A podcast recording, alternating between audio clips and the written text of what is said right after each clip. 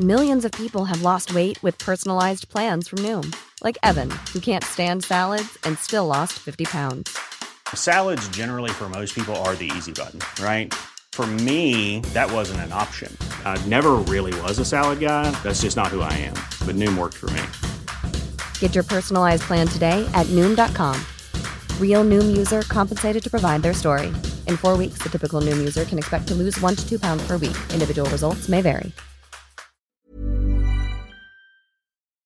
Du bist Vielfahrerin bei mir im Aufzug und hast dich schon mal gefragt, wie du mich unterstützen kannst? Mit Steady hast du die Möglichkeit, diesen Podcast finanziell unter die Arme zu greifen und deine Wertschätzung zu zeigen. Schon ein kleiner monatlicher Beitrag hilft mir und dem Team, den Podcast Schritt für Schritt unabhängig zu produzieren. Werde jetzt Unterstützerin, erhalte vorab Zugang zu neuen Folgen und werde, wenn du das möchtest, namentlich hier im Podcast genannt. Alle Infos findest du unter www.im-aufzug.de. Diese Woche geht der Dank an die SupporterInnen Barbara, Nicole, Michael und Sascha. Und eine kurze Ankündigung an dieser Stelle. Im August steht dieser Podcast still, denn wir gehen in eine ganz kurze Sommerpause. Schon am 14. September sind wir aber mit spannenden Gesprächen wieder zurück. Jetzt aber erstmal viel Spaß mit Andreas Arnsen. Andreas Arnsen ist unglaublich facettenreich. Wenn ich mir seine Vita anschaue, wird mir fast schwindelig vor lauter Projekten. Früher war er mal Hockeyspieler in der Nationalmannschaft. Mit 18 eröffnete er sein eigenes Sportgeschäft. Später hat er dann zum Beispiel Parship gegründet, den ersten homosexuellen Sender Tim TV aufgesetzt und heute ist er CEO des Wort- und Bildverlags, der zum Beispiel die Apothekenumschau herausgibt. Wir sprechen über Rastlosigkeit und Hamsterräder, über seine Erfolge, aber auch Misserfolge. Ich wollte von Andreas wissen, ob er das Hochstapler-Syndrom von sich kennt und habe versucht herauszukitzeln, ob man denn nun wirklich angeblich alles schaffen kann, wenn man nur fest genug daran glaubt. Er erzählt mir von seinen Herzensprojekten, warum er heute nicht mehr Hockey spielt und wie er das Gesundheitssystem umkrempeln würde. Aufzugtür auf für Andreas Einzen.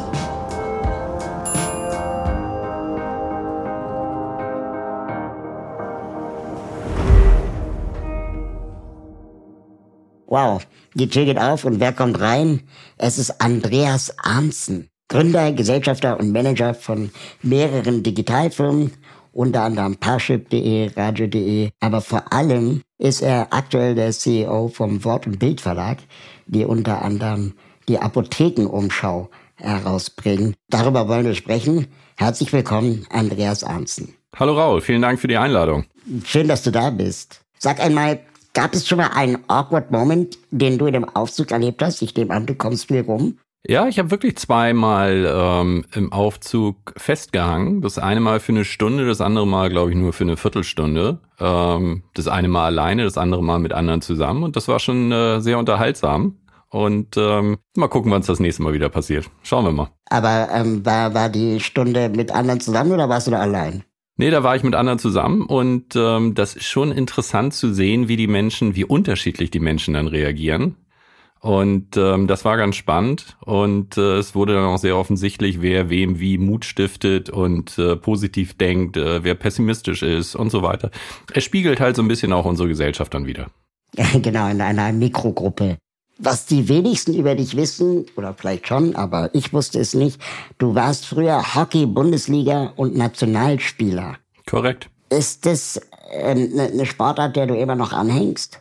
Ja, zumindest beim Zuschauen. Ähm, das Problem ist, wenn ich jetzt zum Hockeyschläger greifen würde, würde ich mit dem Kopf von gestern und dem Körper von heute spielen. Und äh, die Gleichung ist äh, sehr ungesund. Ich habe das äh, paar Jahre versucht und habe bei jedem zweiten Spiel ähm, ordentliche Verletzungen äh, gehabt und dann äh, habe ich das mal gelassen, weil die Quote war dann einfach zu schlecht. Gibt es denn ähm, einen Unterschied, was die Brutalität angeht, zwischen Hockey und Eishockey?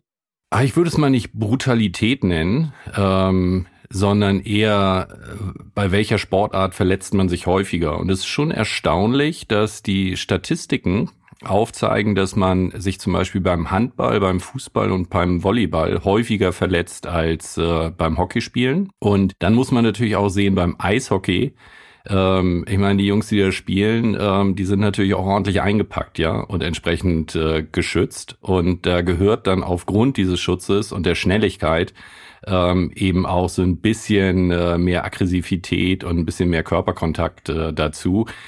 Ähm, die wenigsten wissen ja, dass die Eishockeyspieler wirklich teilweise nur 60 Sekunden auf dem Eis sind und dann wieder wechseln, weil sie eigentlich äh, komplett nur sprinten. Ja, mit dieser Ausrüstung ist irre anstrengend und deswegen gibt es immer dieses äh, ganz, ganz schnelle Interchanging dort. Aber es ist schon eine beeindruckende Sportart und ehrlich gesagt, wenn ich nochmal auf die Welt komme, ähm, würde ich auch eher Eishockey als Hockey spielen. Ist deine Sportvergangenheit, die ja auch professioneller Natur war, der Grund gewesen, warum du dann später äh, mit 18 oder vielleicht sogar parallel gleichzeitig Sportgeschäft gegründet hast und dann mit 22 sogar schon vier weitere Sportunternehmen hattest? Ja, das war so ein bisschen ähm, fast eigentlich aus einer Laune oder Spaß heraus mit meinem besten Freund und Partner Christian Büdi-Blunk ähm, haben wir mit 18 beziehungsweise 19 das erste Sportgeschäft aufge äh, oder eröffnet. Das lag daran, dass wir ohnehin sehr, sehr viele Kinder und Jugendliche trainiert haben, ähm, sicherlich auch eine gewisse Vorbildfunktion hatten und in dieser Konstellation ohnehin gefragt wurden, mit welchem Schläger soll ich spielen und welche Schuhe brauche ich und welche Ausrüstung und so weiter und so fort. Und da haben wir gesagt, Mensch, wenn wir das äh, ohnehin schon die ganze Zeit machen müssen, dann lass uns doch ein Sportgeschäft eröffnen, äh, lass uns das dann auch gleich äh, die Artikel verkaufen und vielleicht funktioniert das ja. Und da sind wir, muss man sagen, eigentlich, ja, eigentlich wie beim Surfen ja auf eine Welle gekommen, die einfach nicht aufhörte. Und mhm. äh, so hatten wir dann kurze Zeit später vier Geschäfte. Aber ist es dann überhaupt noch spannend, nach dem ersten das vierte zu gründen? Absolut. Also ähm, es gibt ja so einen Leitsatz, ähm, man macht das zweite Restaurant erst auf, wenn das erste richtig funktioniert. Und äh, so war das auch bei uns. Ähm, wir wurden halt von dem Spaß und dem Erfolg getragen. Und ähm, dann trachtet man schon danach, ähm, das Potenzial, was man sieht, äh, auch entsprechend zu heben. Und so kam es dann dazu, dass wir halt vier Sportgeschäfte auf einmal hatten. Aber trotzdem sind die Probleme ja dann viermal so groß. Also Personal finden, Miete, äh, Diebstahl, keine Ahnung, Einkauf. Absolut, absolut nachvollziehbar, aber ich habe mich nicht an dem Risiko orientiert, sondern mhm. an dem Erfolg, den wir hatten.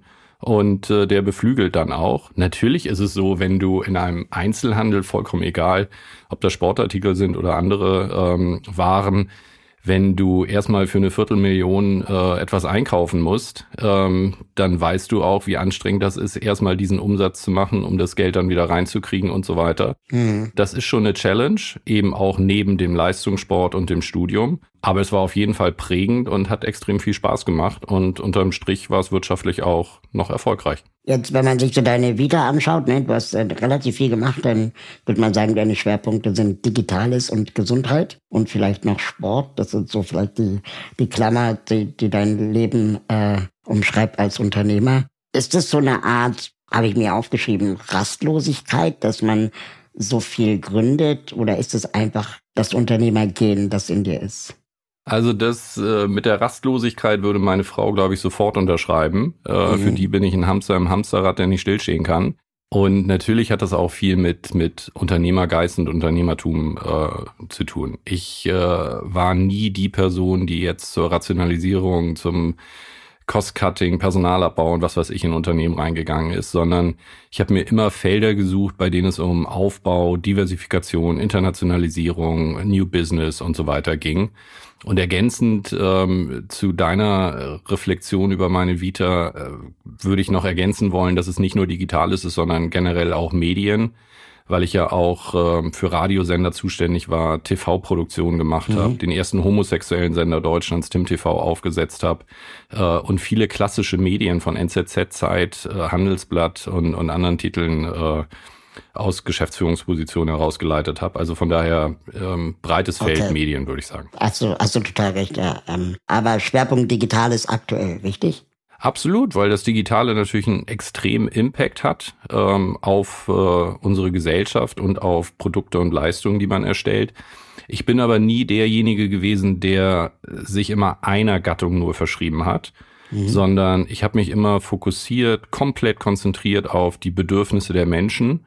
Und ähm, die galt es letztendlich zeitgemäß, also mit den Möglichkeiten, die man heute und in der Zukunft hat, ähm, entsprechend zu befriedigen. Und da spielt es eine untergeordnete Rolle, ob das jetzt rein digital oder ob das physisch, analog oder wie auch immer ist.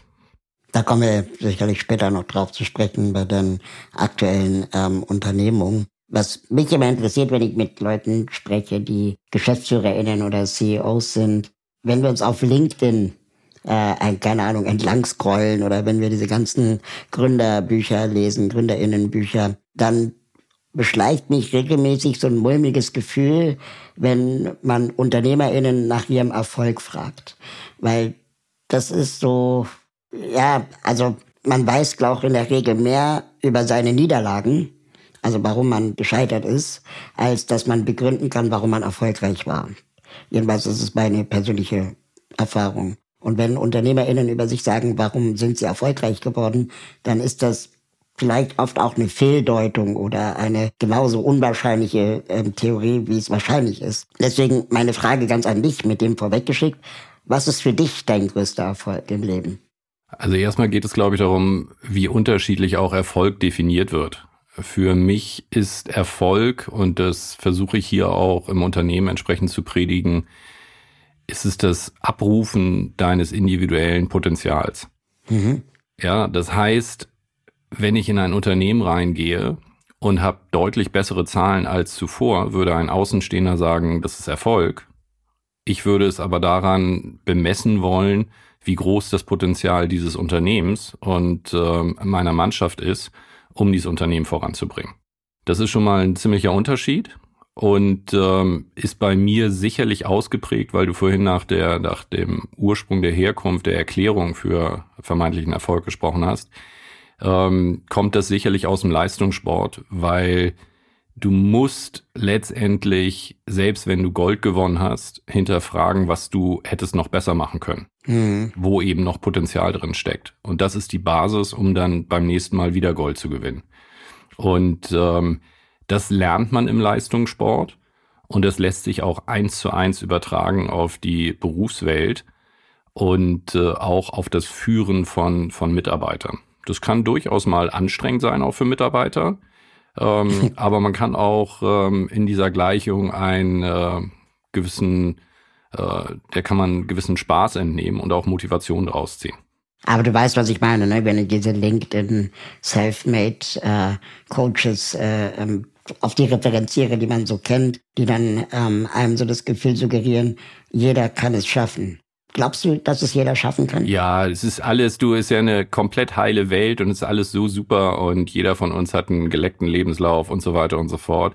Ähm, ich bin davon eigentlich ähm, kein so großer Fan. Ähm, ich habe auch überhaupt kein Problem darüber zu sprechen, dass ich den vorhin kurz angerissenen homosexuellen äh, TV-Sender Tim TV 2008 äh, gelauncht habe und voll gegen die Wand gefahren habe. Ja, das gehört eben mhm. auch dazu. Und natürlich habe ich auch digitale Investments gehabt, die, die gefloppt sind. Ähm, es geht eigentlich darum, dass man eine ganz gesunde Mischung noch hat, dass es äh, im Saldo irgendwie in die richtige Richtung geht. Und ich glaube, dass man die richtigen Rückschlüsse daraus zieht. Also sich auch eingesteht, äh, wieso, weshalb, warum irgendetwas nicht funktioniert hat und äh, was man vielleicht hätte besser, besser machen können. Und das in einer ehrlichen Form, die vielleicht dann auch dazu führt, dass man seinen Optimismus äh, nicht verliert. Mein Cousin ist auch äh, Leistungssportler gewesen in jungen Jahren als junger Erwachsener und ähm, der hat als einziger in der Familie dann irgendwann angefangen, sich selbst ein Musikinstrument beizubringen. Und ich habe ihn gefragt, Alter, warum? Wie machst du das? Und er meinte, ich habe im Sport gelernt, ehrgeizig zu sein und ich kann mir alles aneignen, wenn ich das möchte. Und es hat, hat mich so beeindruckt, weil er das so glaubwürdig gesagt hat, dass er einfach gelernt hat, wie es ist, vier Stunden am Tag zu trainieren. Und ähm, ob das dann Musik ist oder Sport, äh, ist dann eigentlich zweitrangig. Und er war immer total fleißig in der Uni auch, wo ich dann dachte so, okay, wirklich beneidenswert, aber als Jugendlicher hat er nie gespielt. Was ist dir aus deiner Vergangenheit verloren gegangen, weil du Sportler wurdest? Hm, erstmal zu dem, zu dem ersten Punkt, ähm, äh, zu deiner, zu deiner, ich weiß jetzt gar nicht, Family oder Freund. Cousin. Zu deinem Cousin. Ähm, das sind ja zwei Aspekte. Das eine ist die Disziplin. Mhm. Ja, ohne die Disziplin schaffst du es nicht, äh, jeden Tag wieder auf dem Platz zu stehen und, und äh, Trainingssessions zu haben und so weiter.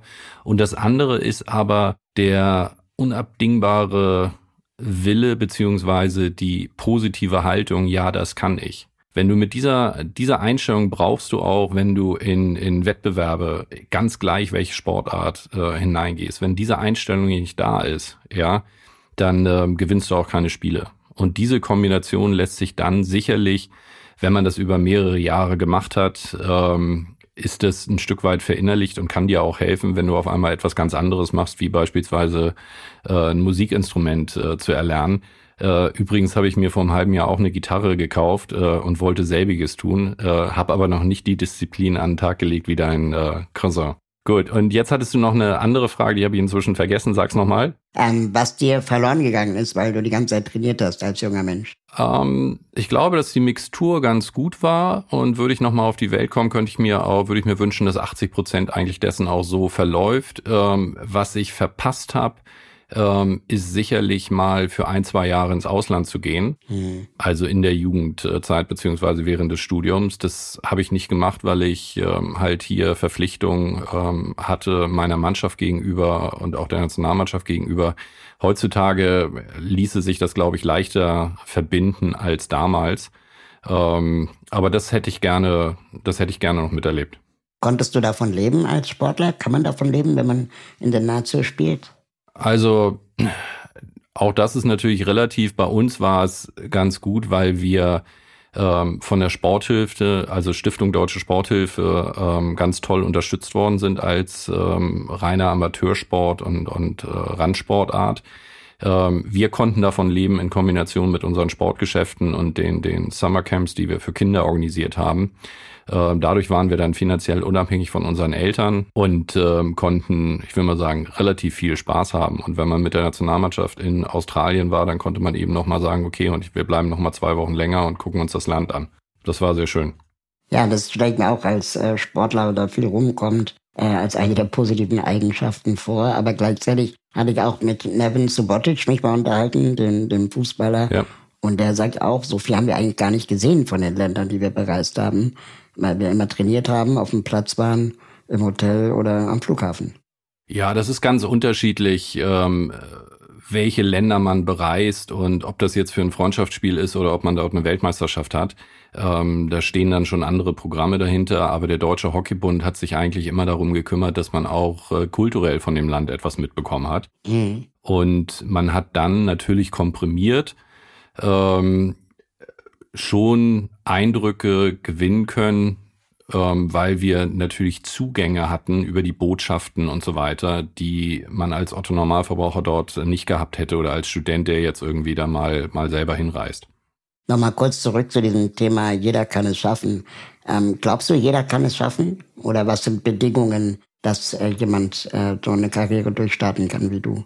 Auch ich weiß ja gar nicht, ob das erstrebenswert ist für, für andere, äh, denselben Werdegang äh, zu haben, wie ich es hatte. Das ist ja eine sehr, sehr individuelle Geschichte äh, und jeder müsste sich selber seine eigenen Ziele setzen. Aber mhm. ich glaube, dass es viel einfacher ist, bestimmte Ziele zu erreichen, wenn man an diese auch glaubt ähm, und dafür kämpft, einsteht, arbeitet, ähm, diese zu erreichen. Ich glaube, es gibt auch viele Menschen, die gar für sich selbst diese Ziele gar nicht definiert haben. Ja, im Leistungssport ist es so, du hast halt das Ziel, Weltmeister zu werden. Du hast das Ziel, deutscher Meister zu werden und nochmal mhm. zu werden. Und dafür kämpfst du dann. Da ist es sehr, sehr klar ähm, definiert. Ich glaube auch, dass es viele Menschen gibt, die nicht so klare Ziele haben. Und dann ist es natürlich auch schwieriger, schwieriger sich ähm, darauf zu fokussieren. Aber dass eine positive Grundhaltung die Basis dafür ist, Ziele zu erreichen. Davon bin ich 100 Prozent äh, von überzeugt. Aber es gibt ja Menschen, die vielleicht Ziele haben, aber nicht die Kapazitäten oder Privilegien oder Ressourcen, um sie umzusetzen. Absolut. Natürlich muss man die, die Ziele auch realistisch ähm, greifen können, ja, und äh, ehrlich zu sich selbst sein. Ähm, wenn ich unrealistische Ziele habe, Beispiel, äh, ich möchte jetzt noch Astronaut werden, ähm, dann hilft mir mein Wille auch nicht. Ja, das äh, könnte ich jetzt nicht mehr werden. Basta, ist so. Und äh, so muss man das, glaube ich, ein bisschen äh, relativieren und äh, äh, realitätsnäher äh, seine Ziele dann auch definieren. Ich finde das so spannend. Ich versuche die ganze Zeit auf einen Punkt hinauszukommen und du äh, bleibst bei dieser Perspektive, dass äh, man eigentlich das so eine Art Mindset-Frage ist. Worauf ich oft hinaus will mit der Frage ist, dass es ja auch ein Umfeld benötigt, das an einen glaubt, Eltern, die an einen glauben, finanzielle Ressourcen oder die richtige Ort, Stadt, in der du aufwächst, ähm, sind deine Eltern arm oder reich? Ähm, bist du von Klassismus betroffen, ja oder nein? Ähm, oder bist du, keine Ahnung, hast du einen Migrationshintergrund? Die Leute glauben grundsätzlich weniger an dich, als äh, wenn du vielleicht nicht einen Migrationshintergrund hast. Dass das ja auch Faktoren sind, wo man gar nicht so viel beeinflussen kann komplett ähm, richtig. Also bei mir war es beispielsweise so, meine, meine Eltern haben sich scheiden lassen, da war ich sieben.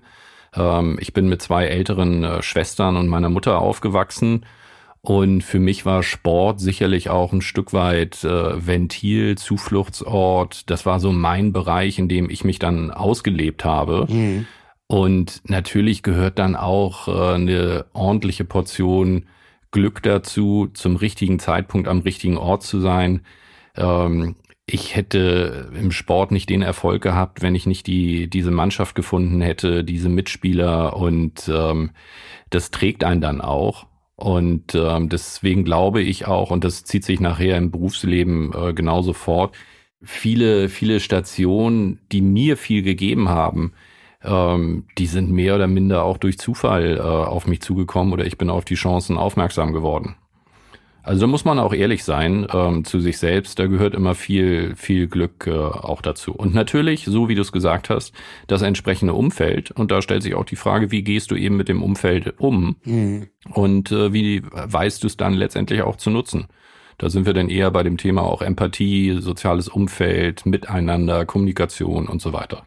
Du, ähm, ich weiß gar nicht, ob man das so sagen kann, aber für deine Verhältnisse in Anführungsstrichen bist du mit sechs Jahren jetzt schon relativ lange beim Wort- und Bildverlag. Ist das in der Branche üblich, dass man so lange bleibt oder dass man oft wechselt? Was ist da eher üblich? Ich glaube, es ist eher üblich, dass man länger eine Position bekleidet. Also ich war bei Holzbrink, äh, der Verlagsgruppe Georg von Holzbrink, äh, etwas über zwölf Jahre habe aber unterschiedliche ähm, Unternehmen dort äh, der Gruppe leiten dürfen, wie eben das Handelsblatt oder, oder Zeit äh, oder einen Online-Stellenmarkt aufgebaut, äh, ein Parship gegründet und so weiter. Mhm. Das war alles in der Holzbringzeit. Ähm, das war schon bei mir was Spezielles, dass ich eigentlich immer zwei bis drei Jahre einen Job gemacht habe und dann kam der Verleger und hat gesagt, können Sie nicht noch dies machen oder jenes machen.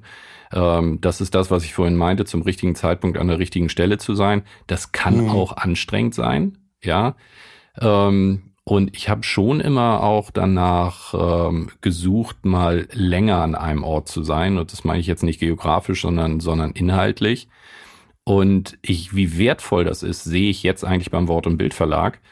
Denn ähm, wir haben hier eine unglaublich tolle Mannschaft und das dauert natürlich, bis man die findet, bis man die aufgestellt hat, äh, bis sich diese ähm, eingespielt hat, ja.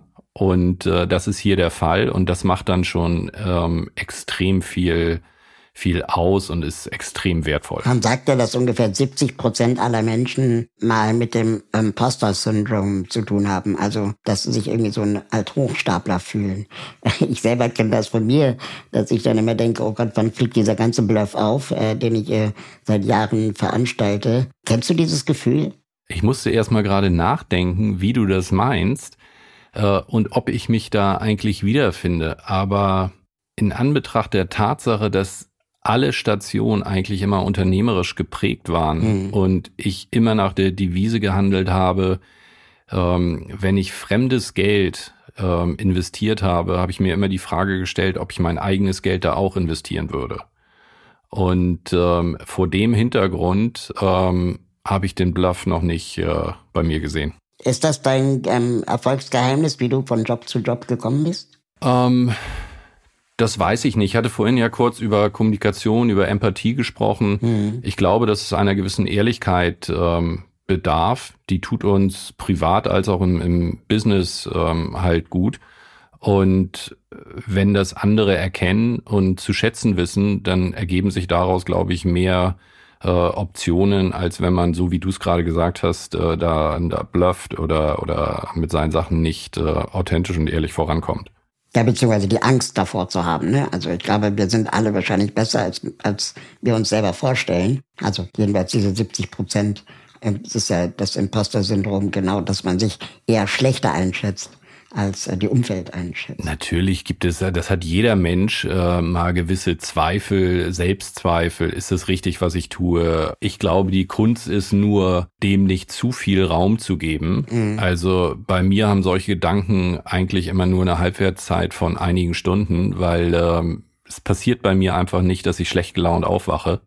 ja, ich gehe vielleicht mit, mit gewissen Problemen ins Bett, aber wenn ich aufstehe, ähm, kannst du sicher sein, dass ich äh, positiv denken und auch positiv gestimmt bin, weil ich der Meinung bin, dass es für alles äh, Lösungen gibt. Gibt es ein Herzensprojekt, das du gerne noch umsetzen möchtest? Ja, da gibt es, äh, gibt es viele. Ähm, was ich unbedingt machen möchte, ist, ähm, ich möchte das Gesundheitswesen ein Stück weit ähm, voranbringen, beziehungsweise dieses unterstützen. Ich glaube, dass unser Gesundheitssystem komplett kollabieren wird in den nächsten Jahren, wenn sich dort nicht gravierend etwas verändert.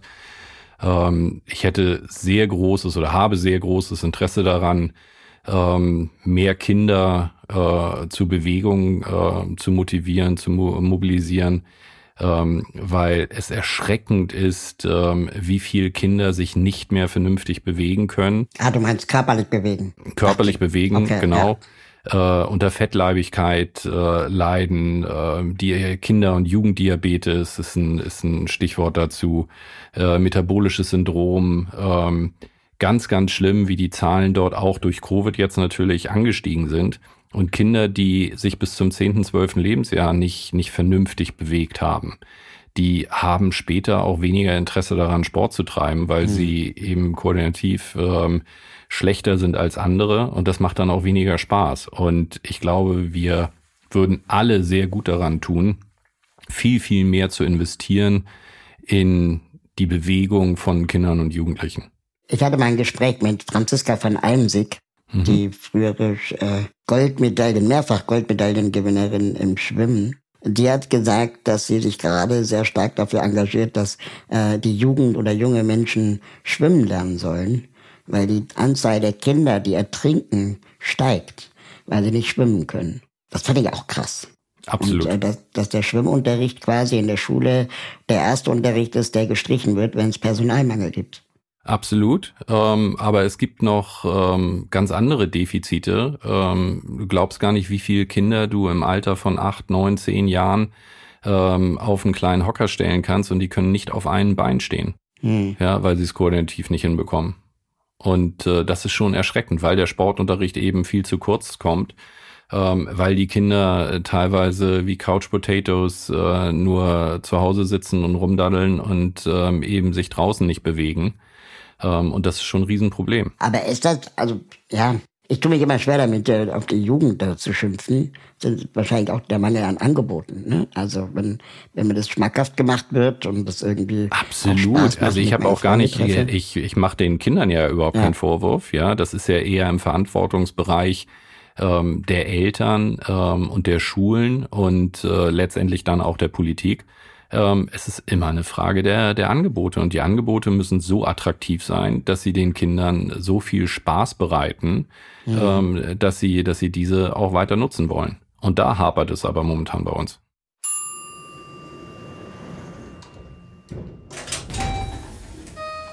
Gleich geht's weiter. Wenn du diesen Podcast unterstützen möchtest, dann kannst du das mit einem kleinen monatlichen Beitrag tun. Im Gegenzug kannst du alle Folgen vorab hören und du wirst, sofern du das möchtest, hier im Podcast namentlich genannt. Alle Infos findest du unter www.im-aufzug.de. Ende der Servicedurchsage. Viel Spaß beim zweiten Teil der Folge. Millions of people have lost weight with personalized plans from Noom, like Evan, who can't stand salads and still lost 50 pounds. Salads generally for most people are the easy button, right? For me, that wasn't an option. I never really was a salad guy. That's just not who I am. But Noom worked for me. Get your personalized plan today at Noom.com. Real Noom user compensated to provide their story. In four weeks, the typical Noom user can expect to lose one to two pounds per week. Individual results may vary.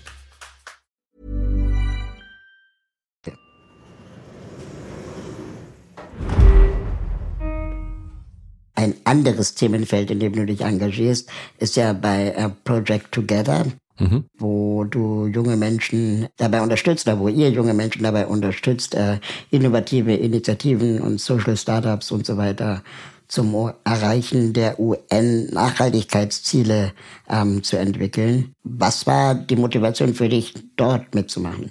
Letztendlich etwas äh, Gutes zu tun in der Form, dass man Erfahrungswerte, die man ähm, in seinem Leben gewinnen konnte, an andere ähm, abgeben, übertragen kann. Also ich sehe mich dort in einer Rolle ähm, eines äh, Mentors, Coaches, Sparringspartners ähm, für diese wirklich unglaublich tollen und engagierten äh, jungen Menschen, die sich eben ähm, auf diese Projekte konzentrieren und dort unfassbar viel bewegen. Also es ist wirklich beeindruckend.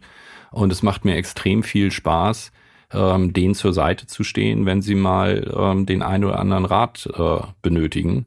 Mhm. Und ähm, du hattest vorhin gefragt, äh, was will ich noch machen? Genau solche Dinge ähm, möchte ich machen, weil ich mich auch in der Verantwortung sehe, aus der ja doch privilegierten Position ähm, heraus Dinge tun zu können. Und für mich geht das auch einher mit, ähm, ja, eigentlich der Verpflichtung, eine gewisse Verantwortung zu übernehmen und die Möglichkeiten, die man hier hat, auch einzusetzen für andere und für die, für die Gesellschaft. Vielleicht ist es auch ein Stück weit der Drang, der Wunsch, etwas zurückzugeben. Das verstehe ich auf der einen Seite.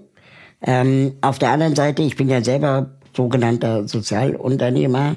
Jedenfalls werde ich von außen sehr oft so genannt. Ähm, seit fast 20 Jahren betreiben wir den Verein Sozialheldinnen, ausgezeichnet mit Ashoka Top, und ja. so weiter. Und wir wurden immer SozialunternehmerInnen genannt und bis heute. Und ich finde es schwierig inzwischen, mich so zu bezeichnen, weil ich zu der Erkenntnis gekommen bin, wir haben es ja gerade beim Thema Sport und so, zu der Erkenntnis gekommen bin, dass wir bestimmte Probleme, die wir gesellschaftlich haben, sei es Umweltschutz oder Bildung oder soziale Gerechtigkeit, nicht wirtschaftlich lösen sollten. Weil das nämlich genau an der Stelle dann eigentlich so eine Art Outsourcing ist vom Staat und Sozialstaat an die Privatwirtschaft, in dem Fall Startups. Und dass gerade Project Together Initiativen natürlich sich die Bundesregierung oder irgendwelche Ministerien sich gern dann damit schmücken, aber am Ende des Tages relativ wenig zur Nachhaltigkeit dieser Projekte beitragen und viele Projekte gar nicht nötig wären, wenn es die soziale Ungerechtigkeiten beispielsweise gar nicht gäbe. Vollkommen richtig, aber die Projekte machen ja auch auf Missstände ähm, aufmerksam. Mhm. Und es ist bei Project Together auch immer eine Mischung aus Unterstützung des Staates und äh, finanzieller Unterstützung von der, von der Privatwirtschaft, ähm, auch von vielen Stiftungen. Mhm.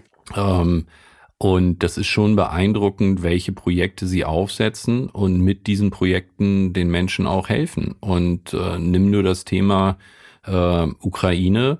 Äh, da hat Project Together ganz, ganz tolle äh, Initiativen gestartet. Und da muss ich dir ehrlich sagen, ähm, diese Initiative hat sich gelohnt mit dem ersten Flüchtling, den man nach Deutschland gebracht hat und untergebracht hat. Und wenn es zwei sind und nachher Tausende, ähm, umso besser und umso schöner. Ja, ja, auf jeden Fall, gar keine Frage. Ich glaube auch, dass SozialunternehmerInnen dabei helfen können, innovativ in kurzer Zeit Projekte umzusetzen, einfach unternehmerisch zu sein. Aber wenn es dann eben um die Nachhaltigkeit geht, also über diese sogenannte drei Jahre Förderperiode einer Stiftung oder, oder eines Ministeriums hinaus, dann finde ich, ist der Staat dafür verantwortlich, ausreichend Wohnraum zum Beispiel für geflüchtete Menschen zur Verfügung zu stellen und das nicht wieder in der Zivil- und Privatwirtschaft äh, ähm, abzulegen. Und das gibt ja in so vielen Bereichen. Ne? Also ich kenne das so im Bereich beispielsweise Bildung. Es gibt viele Projekte, die was machen zum Thema benachteiligte Jugendliche und Bildungsgerechtigkeit. Dann, keine Ahnung, finanziert die Vodafone Stiftung eine Initiative von Arbeiterkind, wo ich dann denke, ja, es müsste eigentlich die Aufgabe des Bildungsministeriums sein. Vollkommen richtig, vollkommen richtig. Aber wenn dort nichts kommt, sollten wir auch dankbar und glücklich dafür sein, dass sich andere dort bemühen. ob die Gleichung, ähm, so wie du es angerissen hast, äh, unbedingt greift. Wenn die Privatwirtschaft es eben nicht machen würde, dann würde der Staat eingreifen. Fragezeichen. Das Problem ist ja auch immer, dass das Engagement ähm, des Staates oftmals auf den Zeitraum der Legislaturperiode beschränkt ist. Und viele Weichenstellungen, die wir eigentlich ähm, vornehmen müssten, einen ganz anderen zeitlichen Horizont haben. Total. Ja, und ja. das ist ja ein, das ist ja ein, ist ja ein riesen, riesen Thema bei uns. Ähm, ich kann es, wie gesagt, jetzt primär durch meine Tätigkeit im Gesundheitssektor sehen. Aber wie wir bei dem Thema Digitalisierung hinterherhinken, ist äh, frappierend, wenn ich mir anschaue, dass wir, nimm nur die Hausärzte, die Anzahl der Hausärzte wird sich in den nächsten acht Jahren halbieren. Ja, das ähm, sind alles Themen, die weiß man und man geht sie eigentlich nicht, nicht mit Nachdruck an. Ja, wieso haben wir bei Medizin einen, einen so enormen Numerus Clausus ähm, und sehen nicht zu, dass noch mehr Menschen äh, Medizin studieren? Weil die Fähigkeit eines Arztes würde ich jetzt nicht an seinem Abiturzeugnis nur festmachen wollen. Ja, da gibt's ja auch äh, erste Reformstudiengänge seit ein paar Jahren, wo man dann eben auch guckt, dass Empathie ausgebildet und unterrichtet wird und quasi nicht nur der NC ausschlaggebend genau. ist für den Arzt- oder Ärztinnenberuf. Ja, aber du weißt ja, ich meine, wir haben, wir haben demografischen Wandel und alle sprechen darüber, dass ähm, wir länger fit sein werden, ja, weil letztendlich die Medizin sich auch entsprechend weiterentwickelt. Was viele aber nicht realisieren, ist, dass wir überproportional länger Pflegefälle sein werden. Mhm. Und das wissen wir jetzt. Und trotz alledem haben wir ähm, noch keine, keine Lösung. Wir sprechen jetzt über einen Pflegenotstand. Das ist alles Kindergarten zu dem, was wir in 10, 20 Jahren haben werden. Und wenn man sich dann die potenziellen Lösungsansätze anschaut, die man diskutiert, sowas wie Migration, also dass man quasi äh, Fachkräfte aus dem Ausland hier wahrscheinlich benötigen wird, wie unsäglich diese Debatte über gewollte oder ungewollte Migration äh, geführt wird in, in, in Deutschland, ist ja auch nicht, sagen wir mal, gerade imagefördernd. Absolut. Also vollkommen, vollkommen richtig. Ähm, und äh, das Wort wahrscheinlich kann ich wegnehmen. ähm, wir werden in der Zukunft diese Probleme nicht ohne entsprechende äh, Migration ähm, äh, hinbekommen. Wird, wird überhaupt nicht umsetzbar sein. Du hast schon mehrfach das Wort Digitalisierung genannt als eine deiner auch beruflichen, aber wahrscheinlich auch persönlichen Leidenschaftsthemen. Ähm, was fasziniert sich an dem Thema Digitalisierung? Naja, der technologische Fortschritt ist exponentiell.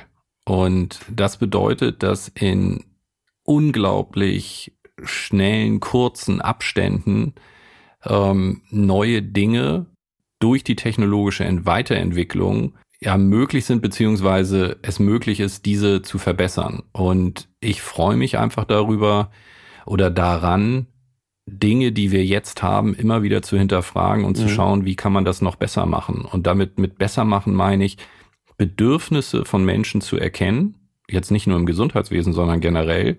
Und wie kann ich diese Bedürfnisse eigentlich besser befriedigen auf Basis der Technologie, die es jetzt, heute, morgen gibt? Aber so diese, diese Wörter, die jetzt gerade gefallen sind, Digitalisierung, Beschleunigung, exponentiell, die haben wir auch in den 2000ern gehört, als die sogenannte Dotcom-Blase war, Pixelpark und Co. alles riesige Firmen wurden und das dann irgendwie wie so eine, wie so eine Blase mehr oder weniger dann zerplatzt ist und es nur wenige Unternehmen gibt, deutsche Unternehmen, die diese Dotcom-Blase überlebt haben und dann letztendlich ein wirklich nachhaltiges Geschäftsmodell hatten. Und wir beobachten Ähnliches ja auch, keine Ahnung, Facebook und Metaverse ist jetzt auch wahrscheinlich nicht so der heilige Gral, den sie versprochen haben. Ich habe manchmal das Gefühl, wenn man versucht, auf Teufel komm raus Innovation zu machen, dann kommt Murks raus. Und wenn Innovation gemacht wird, dann sehr häufig werden eher die Interessen vertreten derer, die es bezahlen. Also, keine Ahnung, ich habe neulich, so ganz doofes Beispiel, aber ich habe neulich ein polizeiliches Führungszeugnis versucht online zu beantragen mit meinem digitalen Personalausweis. Und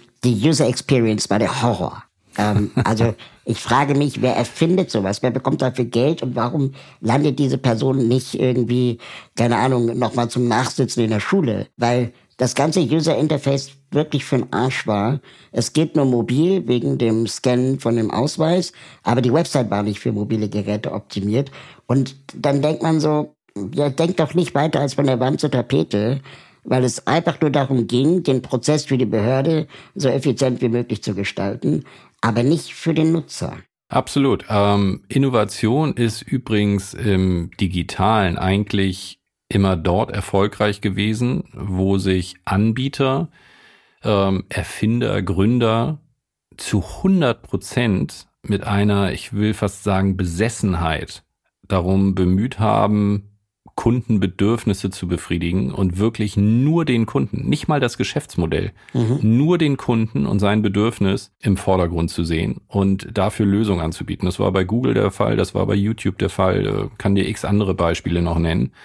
Ähm, und daraus entwickeln sich dann sukzessive auch entsprechende Geschäftsmodelle. Zu deiner Aussage mit der Dotcom-Krise und dem Platzen der, der Börse um 2000 sei vielleicht noch gesagt, dass da ganz viele tolle kreative Menschen super Ideen hatten, die mhm. aber technologisch einfach noch nicht umsetzbar waren. Also vieles von dem, was damals versucht wurde aufzusetzen, ja, Streaming-Plattform und so weiter. Wir hatten damals gar nicht die Bandbreite, mhm. ja, und diese Ideen wurden dann erst Realität oder oder entsprechend erfolgreich umgesetzt, als die Bandbreite da war, ja. Und äh, welche Rolle jetzt Streaming-Dienste haben und wie beliebt die sind, äh, das weißt du.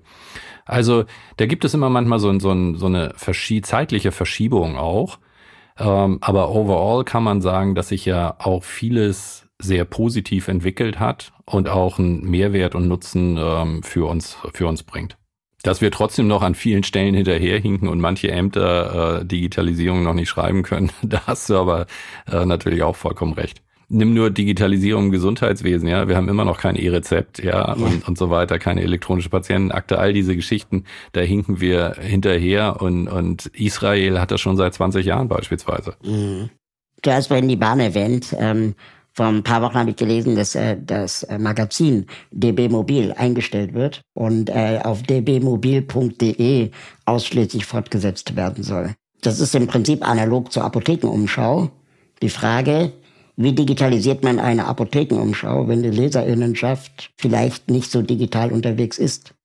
Also das sind ähm, jetzt ganz viele Punkte. Vielleicht ähm, beschreibe ich nochmal das Ziel unseres Verlages. Mhm. Wir haben, und das hat der Verleger mittels Print ähm, hervorragend umgesetzt, wir haben ab der ab Tag eins, wir sind jetzt 66 Jahre alt, ähm, hat der Verleger gesagt, er möchte komplexe, gesundheitsrelevante Informationen leicht verständlich für jedermann zur Verfügung stellen. Mhm. Und das hat er über ein Magazin, welches äh, über die Apotheken ähm, vertrieben wird oder verteilt wird, äh, aus meiner Sicht hervorragend hinbekommen. Und mein Job ist es jetzt seit sechs Jahren zu überlegen, was würde der Verleger eigentlich tun, wenn er in der jetzigen Zeit äh, so etwas aufsetzt, nämlich die, das Ziel hat, diese komplexen gesundheitsrelevanten Informationen leicht verständlich wiederzugeben. Und da begegne ich natürlich wieder dem Thema Digitalisierung. Kann ich die Digitalisierung, kann ich die Möglichkeiten, die man heute hat, nicht auch nutzen, um Menschen besser mit seriösen Gesundheitsinformationen ähm, zu versorgen und ihnen dabei zu helfen, nicht nur wieder gesund zu werden, das ist auch ein ganz wichtiger Punkt, sondern gesund zu bleiben. Ja, das ist ja auch ein Stück weit ein Paradigmenwechsel. Früher ging es wirklich äh, darum, ähm, lesen, was gesund macht. Und jetzt geht es darum, Informationen zu bekommen, die mich unterstützen, gesund zu bleiben. Ja, und ähm, da haben wir verschiedene Aktivitäten gestartet. Das hat auch viel mit Trial and Error zu tun.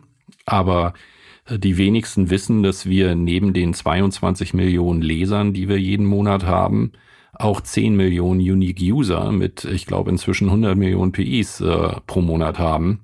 Äh, und das ausschließlich mit gesundheitsrelevanten Informationen. Mhm. Und da haben wir eine ganz, ganz wichtige und verantwortungsvolle Aufgabe ähm, in Deutschland, weil wir natürlich parallel auch eine Inflation von unseriösem Content sehen aus unserer Sicht hat eine Gesundheitsinformation eine Null-Fehler-Toleranz. Und es ist erschreckend, wie viel man im Print als auch im Digitalen an Inhalten sieht, die nicht wirklich gesundheitsfördernd sind. Und äh, das jetzt mal ähm, diplomatisch ausgedrückt.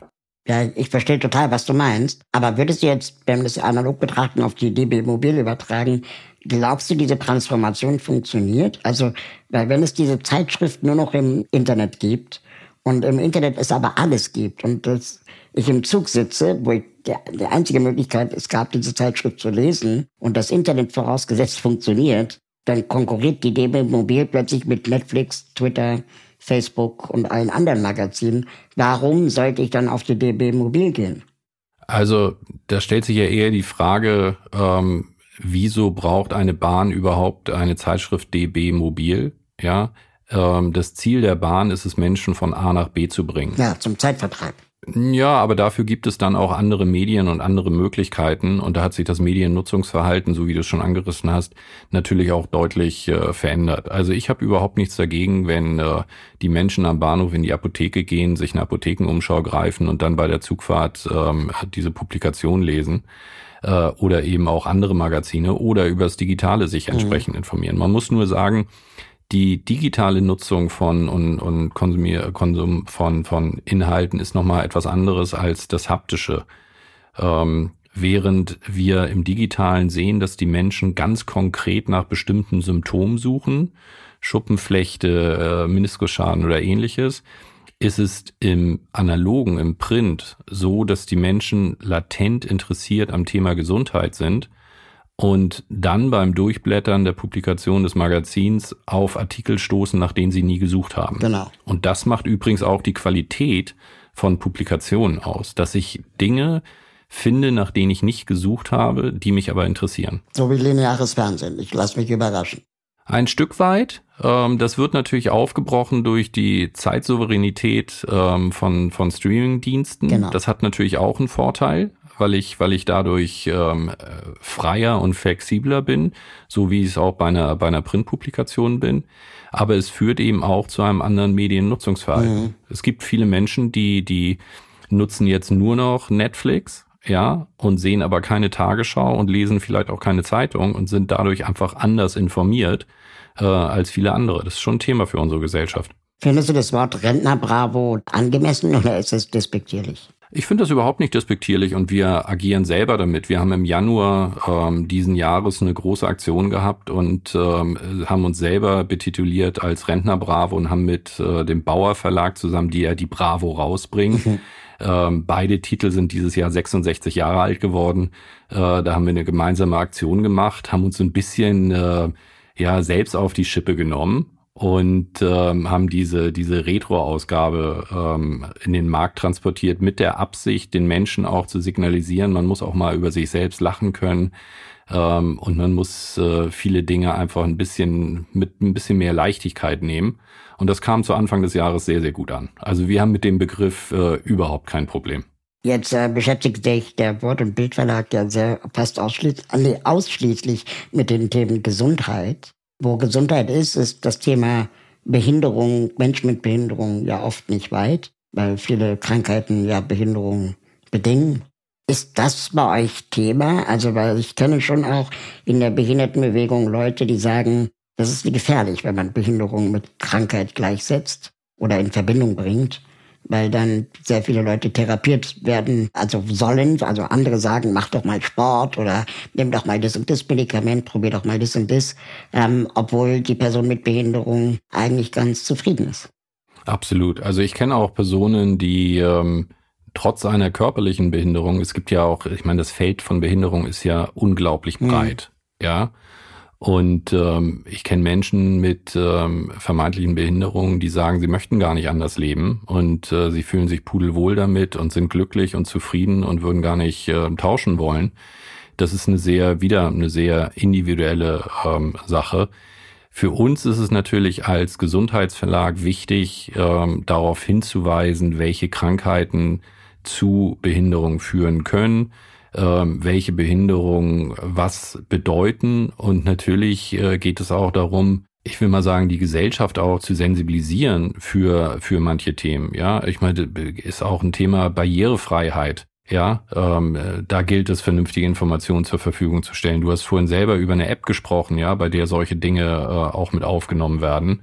Und das gehört schon zum breiten Thema Gesundheit mit dazu und auch aufzuzeigen, inwieweit Technologie, technologischer Fortschritt ähm, Menschen mit Behinderungen ähm, vielleicht helfen kann. Arbeiten bei euch im Verlag Menschen mit Behinderungen, Redakteurinnen zum Beispiel? Ja, wir haben, ich glaube, elf oder zwölf ähm, Schwerbehinderte bei uns im Unternehmen. Mhm. Und ähm, bei manchen hat sich das erst äh, im Laufe der Tätigkeit ähm, dazu entwickelt, aber wir haben auch äh, Menschen äh, bei uns eingestellt, äh, die eine, eine Behinderung haben. Ähm, ganz unterschiedlicher Natur, muss man sagen, aber auch da finde ich es, wir machen es ja daran fest, ähm, wie sich jemand mit Leidenschaft einem Thema widmet und äh, Unternehmen, unter unseren Unternehmen äh, voranbringt.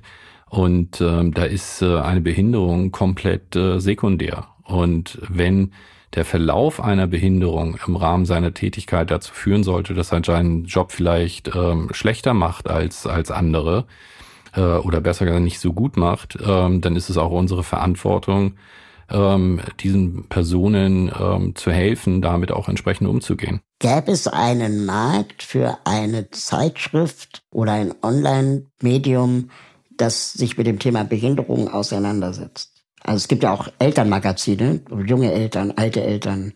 Warum gibt es nicht auch ein Magazin für Menschen mit Behinderung, das jenseits von Gesundheit spricht? Ich glaube, dass, wie vorhin schon gesagt, Behinderung extrem weites Feld ist. Körperliche Behinderung, geistige Behinderung und so weiter. Mhm. Ähm, und ich glaube, dass das sehr speziell ist. Und je spezieller etwas ist, umso eher eignet sich eigentlich äh, ein digitales Angebot, mhm. weil ich dann sehr zielgerichtet, so wie ich es vorhin gesagt habe, wenn ich nach Symptomen suche, ähm, ist das Netz schon, äh, schon ähm, ganz hilfreich. Ähm, ich glaube, es müsste hier eine, eine Kombination sein. Also ich könnte mir schon vorstellen, dass wir dieses Thema in der Apothekenumschau deutlicher adressieren und äh, darauf hinweisen, dass es dann im digitalen diese und jenen Angebote gibt, die dann den betroffenen Menschen Lösungen bieten, Halt geben und, und sie unterstützen. Das glaube ich schon. Ich habe dich ja vorhin gefragt, wie man eine Apothekenumschau digitalisiert. Und letztendlich vielleicht auch der provokanten These, dass alte Menschen das vielleicht nicht so schnell machen werden. Kann es vielleicht sein, die Frage stelle ich mir nämlich immer öfter, dass wir auch alte Menschen für unfähiger betiteln, als sie in Wirklichkeit sind. Definitiv. Das haben wir ja gesehen während der Corona-Zeit. Ähm, schau doch nur in einem Supermarkt, wie viel ähm, ältere Menschen inzwischen äh, über ihr Handy äh, bezahlen. Ja, und nicht mehr äh, mit Bargeld ähm, damals oder während der Pandemie aus hygienischen Gründen da bezahlen. Und ich glaube, äh, so haben sie gelernt, ihren Impfstatus ähm, auf dem Handy zu haben, äh, sich über eine Luca-App äh, bei einem Restaurant irgendwie einzuloggen, ähm, zu verstehen, was ein QR-Code eigentlich ist, ähm, dass ein Smartphone nicht nur ein Telefon ist, sondern für viel, viel mehr Dinge äh, nützlich ist. Und ich glaube, dass da die Entwicklung, die Weiterbildung, die, die, die Lernkurve, ja, auch bei Älteren deutlich nach oben gegangen ist. Ich habe äh, immer noch im Ohr, dass dann ganz oft gesagt wird, dass ähm, alte Menschen äh, nicht im Internet sind, keine Smartphones haben. Und wenn man sich dann anschaut, was da für Lösungen dann entwickelt werden, Telefone mit extra großen Tasten, wo ich dann als alter Mensch mich vielleicht auch verarscht fühlen würde, wenn ich behandelt werde wie ein Kind. Weil ich war vor ein paar Jahren in Japan und bin in U-Bahn gefahren und da sah ich 90-Jährige, mit den modernsten Handys Manga-Filme gucken. Wo ich dann denke, ja. inwieweit ist es nicht auch eine kulturelle äh, Sache, als dass es wirklich am Alter hängt? Wir haben ja Technologien auch in FAZ und Co. immer so runtergeschrieben und so böse gemacht, von wegen die asiatische Datenkrake, die demnächst unsere Seelen verkaufen wird und so, oder amerikanische Datenkrake, dass uns vielleicht auch so ein bisschen die Lust genommen wurde. Mich hat vor kurzem ein ähm, Chirurg gefragt, ein, ein befreundeter Chirurg, äh, der sagte, du Andreas, was glaubst du, was die häufigste Todesursache ist? habe ich gesagt, ja klar, er hat Kreislauferkrankung. Ähm, Dann äh, lächelte er mich an und sagte, nein, die Datenschutzgrundverordnung. Was er damit zum Ausdruck bringen wollte, war eigentlich nur, wenn die Ärzte die Informationen hätten, die es eigentlich gibt, würden viele Menschen weniger sterben, beziehungsweise man hätte genauere Medikationen, Behandlungsvorschläge und so weiter und so fort. Und das kannst du auf viele Felder übertragen. Ähm, die Digitalisierung, wir haben vor zwei Jahren, glaube ich, mal einen Digitalratgeber rausgebracht, den wir Ärzten und Apothekern zugeschickt haben, bei dem wir extrem positiv auf das Thema Digitalisierung geschaut haben, weil was uns auffiel, war, dass 90 Prozent aller Artikel in Bezug auf Digitalisierung, gerade im Gesundheitswesen, von Datenschutzgrundverordnung und Bedenken und so weiter geprägt waren. Und dadurch kriegt das so einen, so einen, so einen negativen Touch. Genau. Und wir haben, und das ist vielleicht auch ein speziell deutsches Phänomen, wir neigen immer dazu, übrigens auch die Medien, immer das Schlechte zu sehen mhm. und darüber zu schreiben, statt die Vorteile. Und ich muss ganz ehrlich sagen, dass aus meiner Sicht die Gesundheit doch deutlich über dem Datenschutz stehen müsste. Ja, würde ich dir recht geben. Trotzdem müssen wir über Datenschutz reden, wahrscheinlich nur anders. Absolut, ja. absolut. Das heißt ja auch nicht, dass das Datenschutz schlecht ist und dass wir es nicht brauchen, ja. Aber es geht so ein bisschen um die um die Ausgewogenheit und ähm, ich glaube, dass wir da in Deutschland äh, noch einen gewissen Nachholbedarf haben und äh, die Digitalisierung noch viel stärker nutzen sollten beziehungsweise ähm, könnten. Ich glaube auch nicht, dass wir jetzt äh, dieses Problem in den Griff bekommen, nur weil wir größere Tasten auf so ein Handy draufkleben, sondern wir müssen einfach viel frühzeitiger den Menschen erklären, welchen Nutzen sie dadurch haben. Und das gilt übrigens nicht nur für vermeintlich ältere Menschen, sondern ich kenne auch viele äh, Jüngere, die ähm, da irgendwie eine Barriere haben und ähm, sich irgendwie auch aus meiner Sicht Gefahr laufen, ein Stück weit soziokulturell auch ähm, isoliert zu werden und äh, vielleicht an dem Leben gar nicht mehr so teilnehmen können, äh, wie sie es äh, gerne würden. Also nimm dir, nimm, nimm mal, wenn du einen Flug gebucht hast und den umbuchen willst, ja, hast du heutzutage schon eigentlich keine Chance mehr, wenn du nicht äh, vernünftig mit dem Internet umgehen kannst, mhm. weil jeder Frage, aber in so einem Baum, ja, jede Verästelung endet eigentlich mit, gehen Sie auf unsere Online-Seite, weil sich die Callcenter-Agents äh, halt sparen. Und wenn du dann nicht im Netz bist, hast du ein wirkliches Problem. Ja. Ja gut, ich meine, Fliegen ist jetzt eine Sache. Es reicht schon, wenn du versuchst, als Rollstuhlfahrender Mensch einen Rollstuhlplatz bei der Deutschen Bahn zu buchen. Absolut, das, ja klar, äh, klar ist äh, jedenfalls mein Alltag. Ähm, womit wir bei, bei meiner nächsten Frage wären. Weißt du, wie schwer es ist, als Frau eine barrierefreie gynäkologische Arztpraxis zu finden? Es ist ein Ding der Unmöglichkeit. Also es gibt ja zahlreiche Arztportale von Dr. Lipp über, keine Ahnung, Weiße Liste oder Yameda oder wie sie alle heißen und die KV. Und es ist wirklich ein, äh, super schwer, äh, barrierefreie Arztpraxen überhaupt zu finden. Es gibt noch die ähm, Arzt äh, äh, bei der Stiftung Gesundheit, die Arztauskunft und es sind alles Selbstauskünfte, wo dann Ärztinnen gefragt werden, ist ihre Praxis barrierefrei und dann sagen die, ja, wir haben nur drei Stufen am Eingang.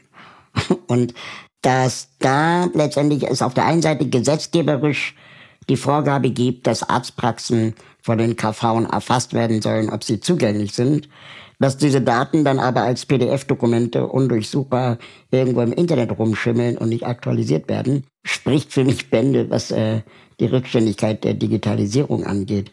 Ich bin fest davon überzeugt, es braucht ein Portal und am liebsten ein existierendes, Dr. Und Co., die das äh, sowieso schon machen, ähm, die dieses Thema sich auf die Fahne schreiben. Oder Wort- und Bildverlag gründet eins. Also, ähm, die Frage legt äh, nahe, dass du ähm, eine Information noch nicht hast. Genau. Und zwar die, dass ähm, wir den Ratgeberverlag in Hamburg übernommen haben, der die Stiftung Gesundheit ähm, mhm. äh, betreibt. Wir haben dort das aus meiner Sicht qualitativ hochwertigste Angebot beziehungsweise eine, eine Datenbank äh, mit den hochwertigsten Daten über alle Ärzte ähm, und Pflegeeinrichtungen in Deutschland. Wir haben dort auch genau dieses Thema Barrierefreiheit und ich werde das, was du gerade gesagt hast, ähm, werde ich aufnehmen. Wir liefern ja diese Daten, die wir ständig wieder äh, evaluieren beziehungsweise ähm, abfragen mit einem enormen Aufwand die liefern wir ja an Krankenkasse und auch an andere Portale, mhm. auch Anbieter, die du eben gerade genannt hast, die kriegen dann teilweise von uns die Daten, weil wir ja nicht nur Daten von, von unseren Kunden äh, haben, sondern von allen Ärzten. Mhm. Ähm, ich werde genau diesen Punkt mit aufnehmen, weil wir haben uns ja gerade dort engagiert, damit wir auch solche aus meiner Sicht gesundheitsrelevanten Fragen, nämlich wo finde ich den Arzt, den ich auch besuchen kann, der barrierefrei ist, ähm, dass man die entsprechend auch äh, noch besser in den Markt transportiert. Du siehst es daran, wir haben zum Beispiel, als ähm, der Krieg ausgebrochen ist und sehr viel ukrainische Flüchtlinge ähm, und auch russische Flüchtlinge nach, nach Deutschland gekommen sind, ähm, haben wir über die Stiftung sofort rausfiltern können, welche Ärzte in Deutschland ähm, Russisch oder Ukrainisch sprechen. Genau. Ja, und haben die zur Verfügung gestellt. Und da gibt es sicherlich noch Luft nach oben, aber ich glaube, dass wir mit der Stiftung da schon auf einem sehr, sehr guten Wege sind. Was ich da empfehlen würde, also wir ähm, bieten ja mit unserem Portal äh, willmap.org ja bereits Deutschlands größte äh, Datenbank für zugängliche Orte allgemein. Und da gab es auch die Überlegung, das auf Gesundheit zu übertragen. Den Wunsch, den, glaube ich, viele Menschen mit Behinderung hätten, wäre, Feedback zu geben auf diese Informationen. Super, super Idee, super Idee. Mhm. Und äh, ich kann jetzt schon sagen, dass sich die Fahrstuhlfahrt mit dir gelohnt hat, ähm, weil äh, die Idee hervorragend ist und ich werde die noch heute bei der Stiftung Gesundheit platzieren und da kommen wir auf dich zu. Sehr gerne. Äh, wir sind fast angekommen mit dem Fahrstuhl. Letzte Frage, die ich all meinen Gästen stelle. Gibt es einen Verein oder eine Organisation, die du für besonders unterstützenswert hältst? Also wo sich vielleicht auch unsere HörerInnen ähm, engagieren könnten durch Spenden oder Zeit? Also ich bin noch ähm, zusätzlich ehrenamtlich tätig äh, für die Young Wings Nik Nikolaides Stiftung ähm, mit dem Hauptsitz hier in München, die sich um Halb- und Vollweisen kümmert mhm. und ähm, diesen jungen Menschen ähm, versucht, ähm, ein neues Zuhause zu organisieren, ihnen zu helfen, aber auch für die hinterbliebenen äh, Ehepartner, ähm, die ihren Partner verloren haben, da zu sein und äh, sie zu unterstützen. Und ähm, das ist etwas, ähm, was mir sehr am Herzen liegt. Und ähm, wann immer jemand sich dort bei diesem Thema auch berufen fühlt, zu unterstützen, würde ich mich sehr freuen. Kann sich gerne direkt an mich wenden. Ähm, Sie werden mich im Netz finden unter Andreas Arnzen ähm, oder direkt äh, bei der Young Wings Nikolaides äh, Stiftung. Es würde mich sehr, sehr freuen, äh, wenn Sie sich dort auch engagieren und diese Stiftung unterstützen. Wow. Lieber Andreas, ich habe äh, noch super viele Fragen übrig, aber der Aufzug ist wahrscheinlich jetzt schon 4000 Etagen hochgefahren. Und ich nehme mal an, du hast auch äh, noch viel anderes zu tun. Wenn jetzt gleich die Tür aufgeht, wo geht es für dich weiter? Eigentlich bei den Themen, die wir schon angesprochen haben. Zum einen bei meinem Daily Business, ähm, die Informationen, die gesundheitsrelevanten Informationen immer wieder ähm, zu optimieren und Menschen dadurch zu helfen. Und auf der anderen Seite darin, ähm, für das Gesundheitssystem und für die Menschen ähm, etwas Gutes zu tun. Und äh, das Schöne dabei ist, dass äh, sobald du aus einem Stockwerk austrittst, aus dem Fahrstuhl, äh, kommen einem gleich Möglichkeiten entgegen, die man äh, priorisieren muss natürlich, leider, äh, hat nur begrenzte Ressourcen.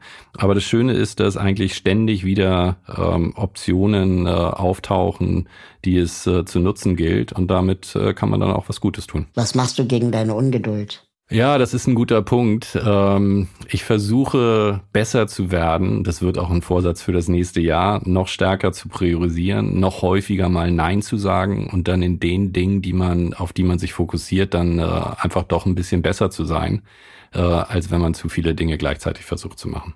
Das ist doch ein schönes Schlusswort, sollten wir uns alle vornehmen. Vielen, vielen Dank für deine Zeit, lieber Andreas. Hat mir großen Spaß gemacht. Vielen Dank. Sehr gern. Ich freue mich auf ein Wiedersehen, auf einen äh, gemeinsamen Kaffee, Wasser oder was auch immer. Genau. Und ähm, bis demnächst. Bis bald. Vielen Dank. Tschüss. Ciao.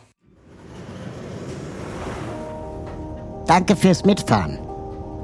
Wenn ihr mögt und euch diese Folge Spaß gemacht hat, bewertet diese Folge bei Apple Podcast, Spotify oder wo auch immer ihr zuhört.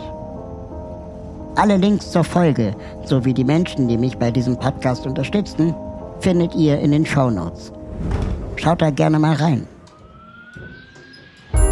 Wenn ihr meine Arbeit unterstützen möchtet, würde ich mich freuen, euch bei Steady zu begrüßen.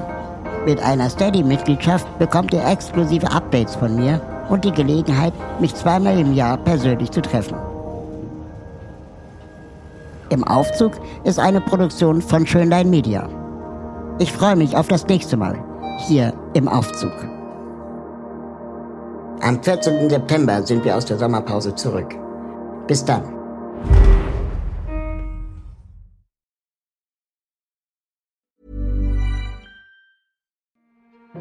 Vor dem Schlafengehen noch etwas Neues lernen? Mit dem Podcast Wissen Daily ist das möglich. Täglich neu in deiner Podcast-App.